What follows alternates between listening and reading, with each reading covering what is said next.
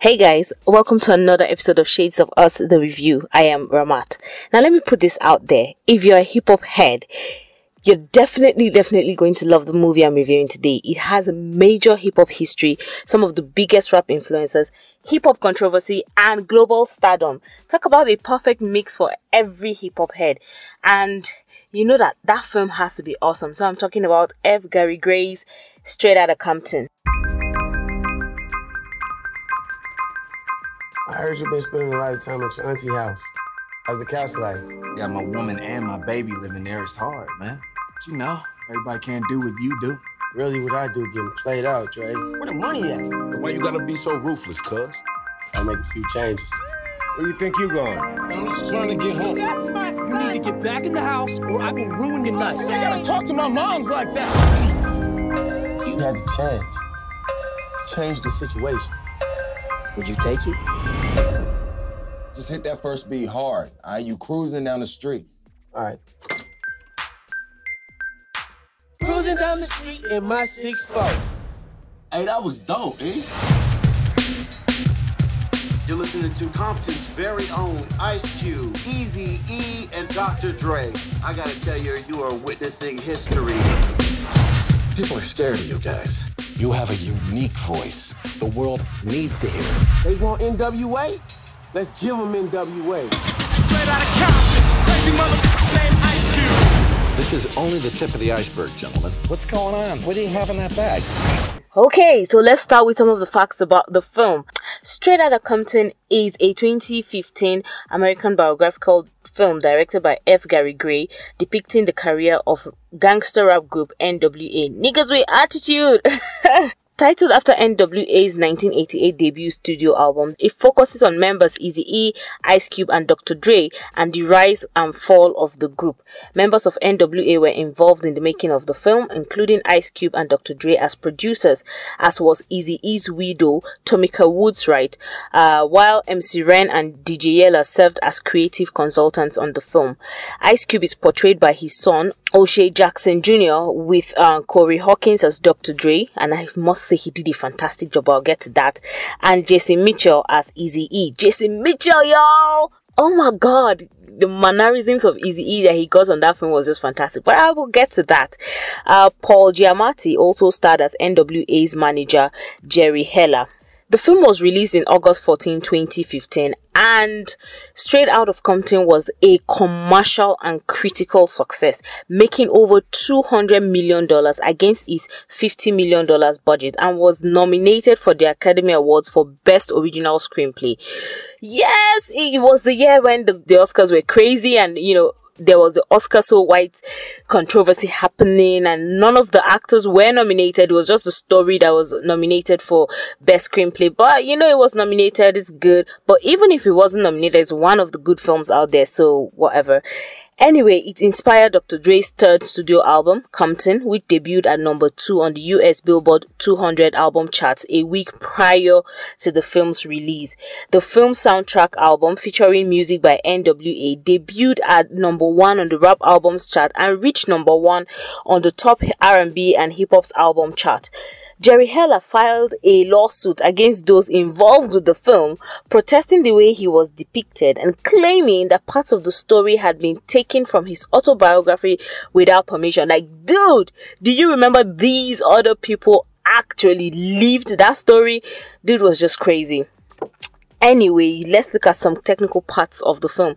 Like I have said, um, F. Gary Gray directed the film. Ice Cube, Tomica Woods-Wright, Matt Alves, F. Gary Gray, um, Scott uh, Scott Bernstein and Dr. Dre produced the film. It was written by Jonathan, the screenplay rather was done by Jonathan Herman and Andrea Berloff, and then the story was by S. Leigh Savidge, uh, Alan Wenkus, and Andrea Berloff. It starred O'Shea Jackson Jr., Corey Hawkins, Jason Mitchell, Paul Giamatti, and more. The music was by Joseph Trapanese, and the cinematography was by Matthew Libatique. it was edited by Bill Fox and Michael Tronick, and the production companies were Legendary Pictures, New Line Cinema, Cube Vision. Ice Cube is really into movies. He's not playing with his company. Uh, Crucial Films, Broken Chair Flicks, and the likes was distributed by Universal Pictures, and um, the running time is 147 minutes. A quick tip here: it was actually three and a half hours long when the film was done, but they had to cut and cut and cut. And even after all the cutting, it was about two and a half hours. So, eh, it was long. It was such a long film, but it was good, you know. And um, of course, the budget was 50 million, generally 50 million dollars, and it raised over 201.6 million dollars in the box office. Talk about crazy. So let's look at the cast members. O'Shea Jackson Jr. was Ice Cube. Of course, he is Ice Cube's son and he played him and he did well. A lot of people were thinking that it was going to be nepotism, so Ice Cube made sure he groomed him like crazy so that, that nobody would think that he wasn't worthy enough to act that role. Jason Mitchell was Easy E. Oh my god, oh my goodness, can you talk about great acting? I was so super impressed. What? Corey Hawkins was um Andre, that's Dr. Dre um, Aldis Hodge was MC Ren, um, Neil Brown was DJ Yella, Paul Giamatti was Jerry Heller, and uh, Alexandra Shipp was Ice Cube's wife, that's Kimberly Woodruff. Carra Patterson was Eazy-E's wife as Tomika Woods, right? And one of the producers of the film. And then um, Keith Stanfield as Snoop Dogg. And then one of the other people who really impressed me, God, with how detailed they were when they got him, was R. Marcus Taylor. And he was Suge Knight. Oh my god, the uncanny resemblance to Suge Knight was crazy. Really, really crazy. Like, you can't even begin to talk about it. Of course, there was Warren G, that was played by Sheldon Smith, and it was good. So let's look at some things that happened pre-release of um, Straight Outta Compton. Uh, on July 16, 2014, a casting call for extras for the Straight Outta Compton film was released. And it was crazy because there was this A to D ranking scale for women where A girls were said to be classy women of all colors and the B through D categories were very explicitly linked with skin tone. And uh, as women got less attractive the casting call wanted the women's tone to be darker and so a lot of people, women came out and said it was coloring, it was hating. And the lowest listing of it was for African American girls, poor, not in good shape, shape, medium to dark skin tone. And, you know, people were crazy because it went viral. The casting call was, everybody was like, what the hell? This, this and that, you know. I find it, doing the research, I, I kind of felt some type of way, but then I, I looked back to the time period that they were trying to depict, you know. And it was a time where a lot of black men glorified light skin. I mean, uh, what are we talking? Even up till today, black men glorify light skinned women to dark skinned women. So that's what you see. So in a way, maybe they were trying to stay true to the game because if they had tried to bring the dark skinned women, the all of that, it wouldn't have worked in the sense because that was not what our artists were doing. They were always promoting the light skinned women. Very few people cared about dark skinned women and the like. So I didn't know whether to be angry because of the obvious colorism because it was there. But I had to really think to be true to the character of that time. Did it work? But then, um, the where I would say I was angry was the fact that there was the A to D listing. It didn't make no sense. And ranking women with A being classy women and then D being African American women who looked poor, it was just wrong completely wrong. The listing was wrong. The casting, I don't think, was wrong. So that particular listing is where I have a problem with um all of it. Anyway, they apologized. Um, um, Sande Alessi, who did the casting, apologized and said it was an innocent mistake and that he was not looking at anything concerning racism or sexism or colorism. So, psh. moving on. On August 12, 2014, TMZ reported that just seven days into the filming in Compton, a drive by shooting took place directly in front of the cast and crew members while they were on set. Now, a group of men were standing outside the Compton courthouse. They flashed gang signs, and the next thing you know, these guys in the car who saw them flashing the gang signs took out their guns and there was a drive by. It was crazy. No one affiliated to the film was hurt, of course, but one civilian near the set was shot, and then everything just continued on with the shooting and all of that. But it was expected. You can't go to Compton and have where there's the Bloods and Crips and all sorts of gang related violence, and then you think you can just flash gang signs. I just, it was crazy. And then on January 29, 2015, Suge Knight was involved in a hit and run incident that left one man dead and another hospitalized.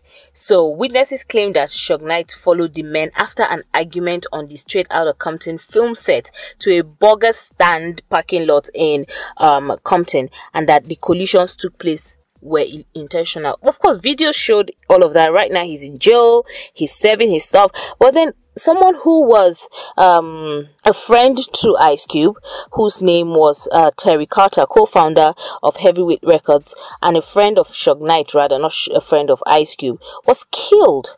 And you know, there's also another one, Cle Sloan, who suffered a mangled foot and um, head injuries. Crazy.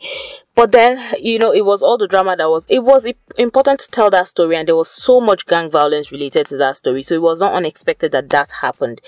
Moving on, let's look at some of the critical response from the film. Um, Straight Outta Compton received positive reviews, uh-huh, for a gang-related film. But you know, I it's again, it's kind of expected when you have a film that talks about black people being gang members, gang bangers, doing all those kind of crazy stuff, peddling drugs, abusing women it would sell because people already have that perception that black people should be like that. So um, it received positive reviews. On Rotten Tomatoes, they gave it an 87%. Craziest people.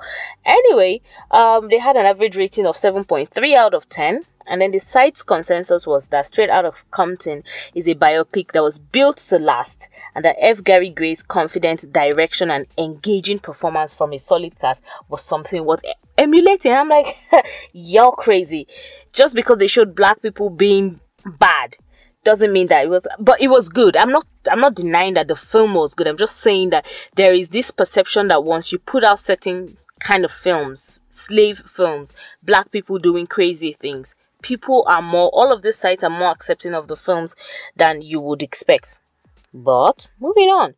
On Metacritic, it received 72 out of 100. And then on Cinema Score, they usually give Cinema Score is usually the best. They gave it an A on an A plus to F scale. Now, here's certain trivia. There were so many trivia about the film. It was hard picking which one I was going to use. But then I decided to go with this.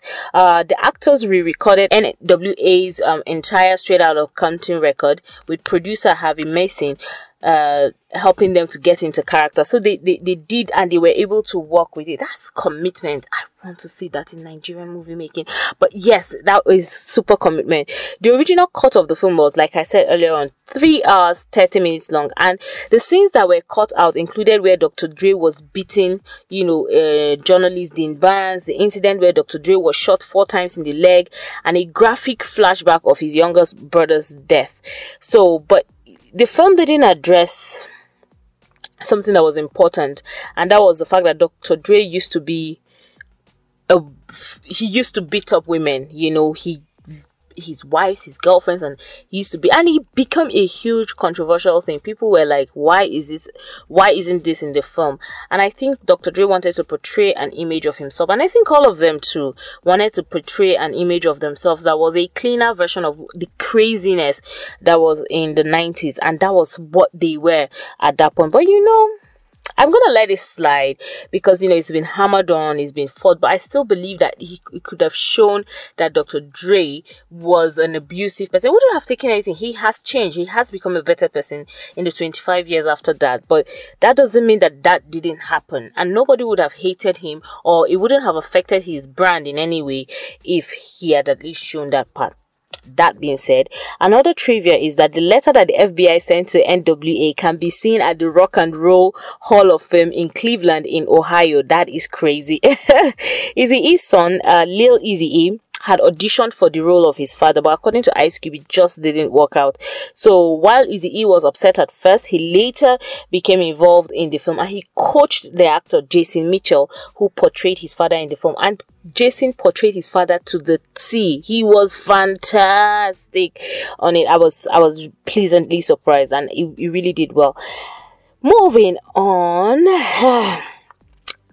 When Ice Cube is complaining about Brian, uh, complaining to Brian about not having received his money, he claims that he has a baby on the way.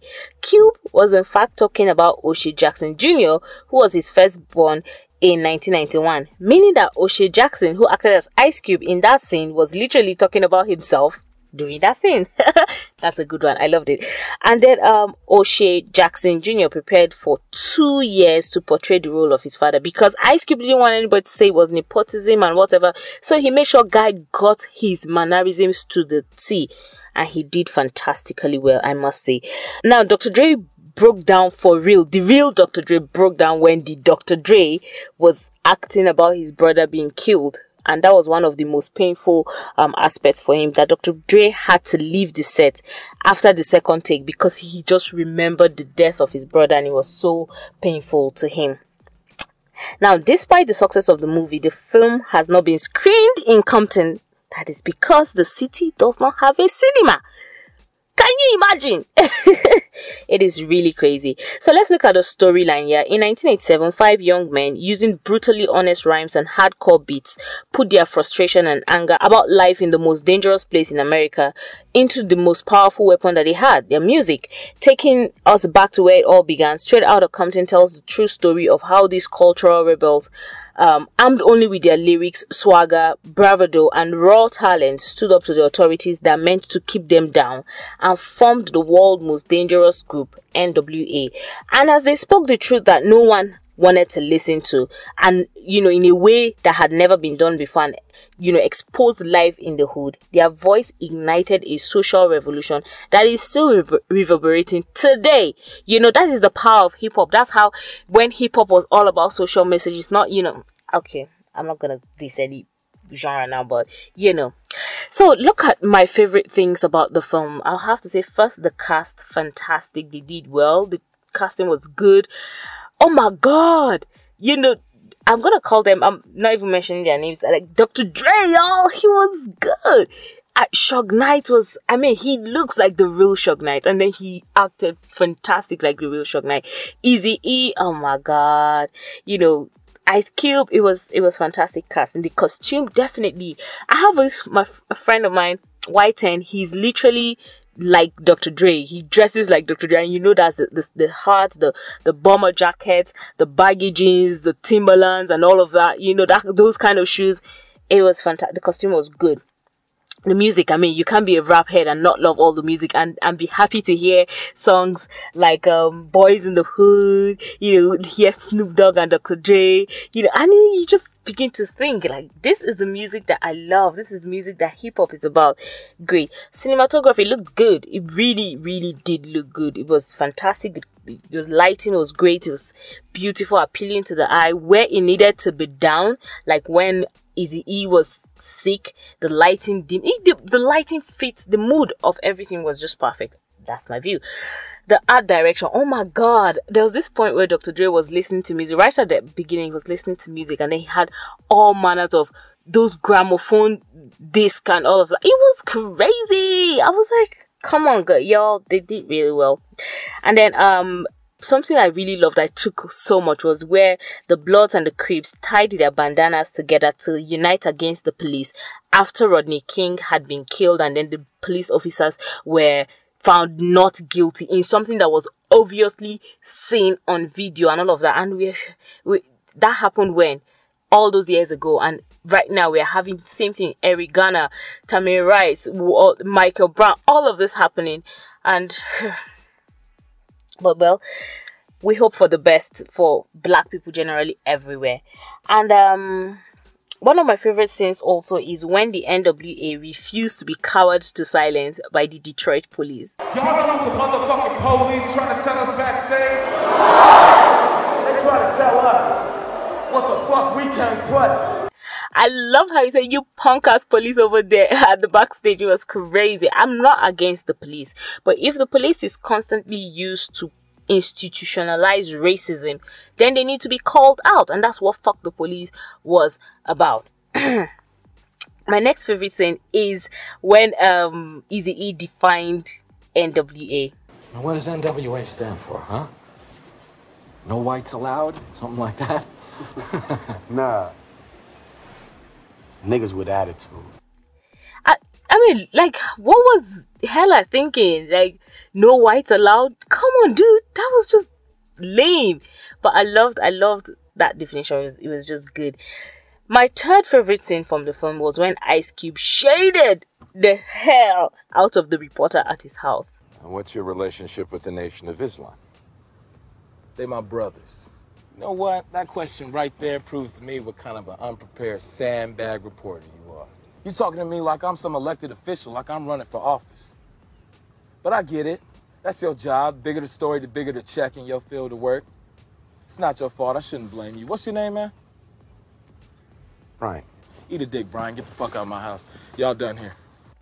Like, man, I when I, I watched that scene over and over and over again, and it was just like, why, why, you know, that was epic. That was epic, and it was important because a lot of these reporters, especially if you're white, no hating, you know, they don't do their research. They always try to portray black people as bad people, and I loved how Ice Cube called that reporter out, like, get the hell out of my house, yo. Ain't nobody got that time.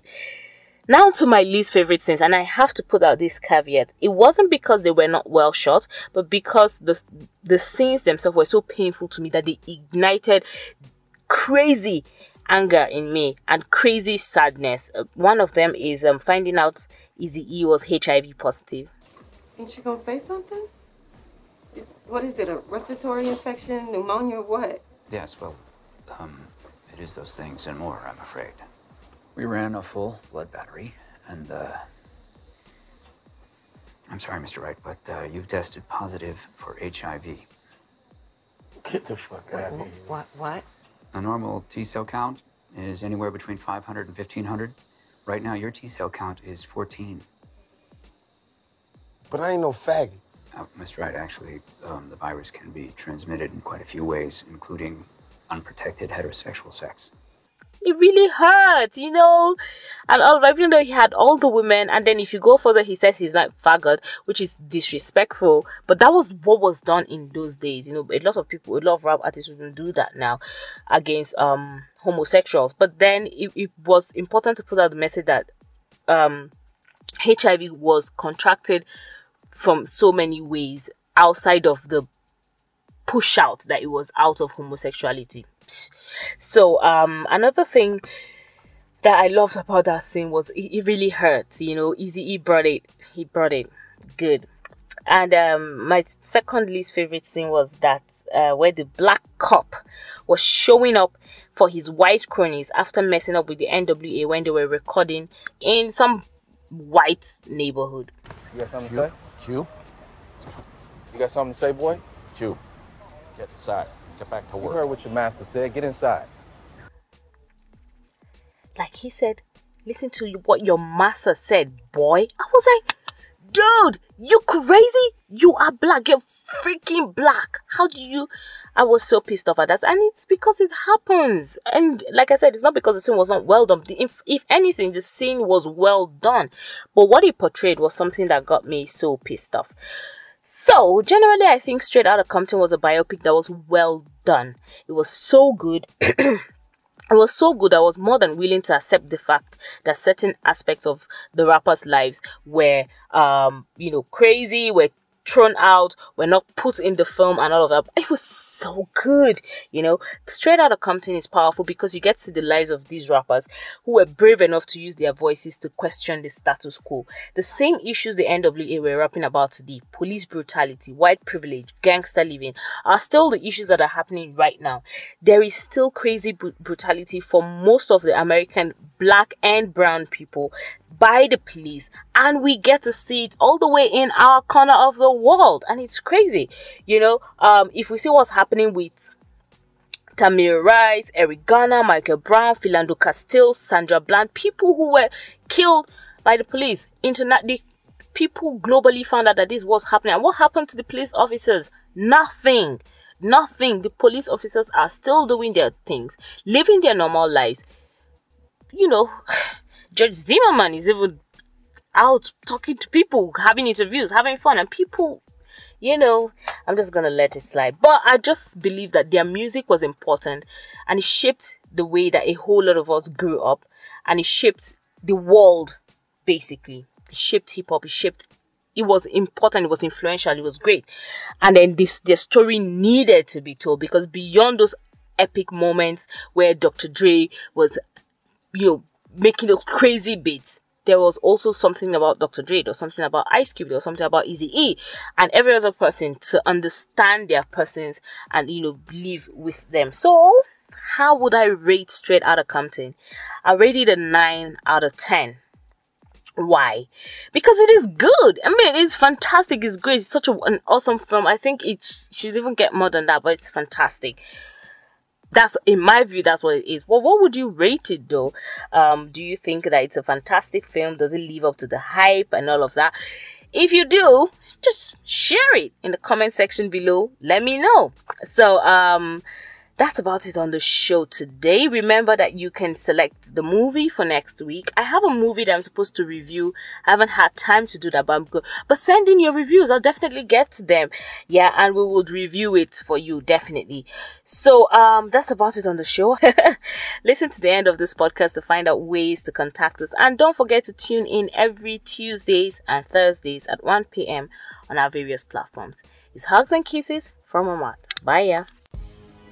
That's a wrap on today's podcast. If you like us, then like us on Facebook and LinkedIn at Shades of Us. Or you can follow us on Twitter and Instagram at Shades of Us Afrique. Drop us a comment or tweet at us about any songs or movies you think would make for a great review. You could email shadesofusafrica at gmail.com or text to plus 234 905 912 7552. Thanks for listening and we'll catch you later.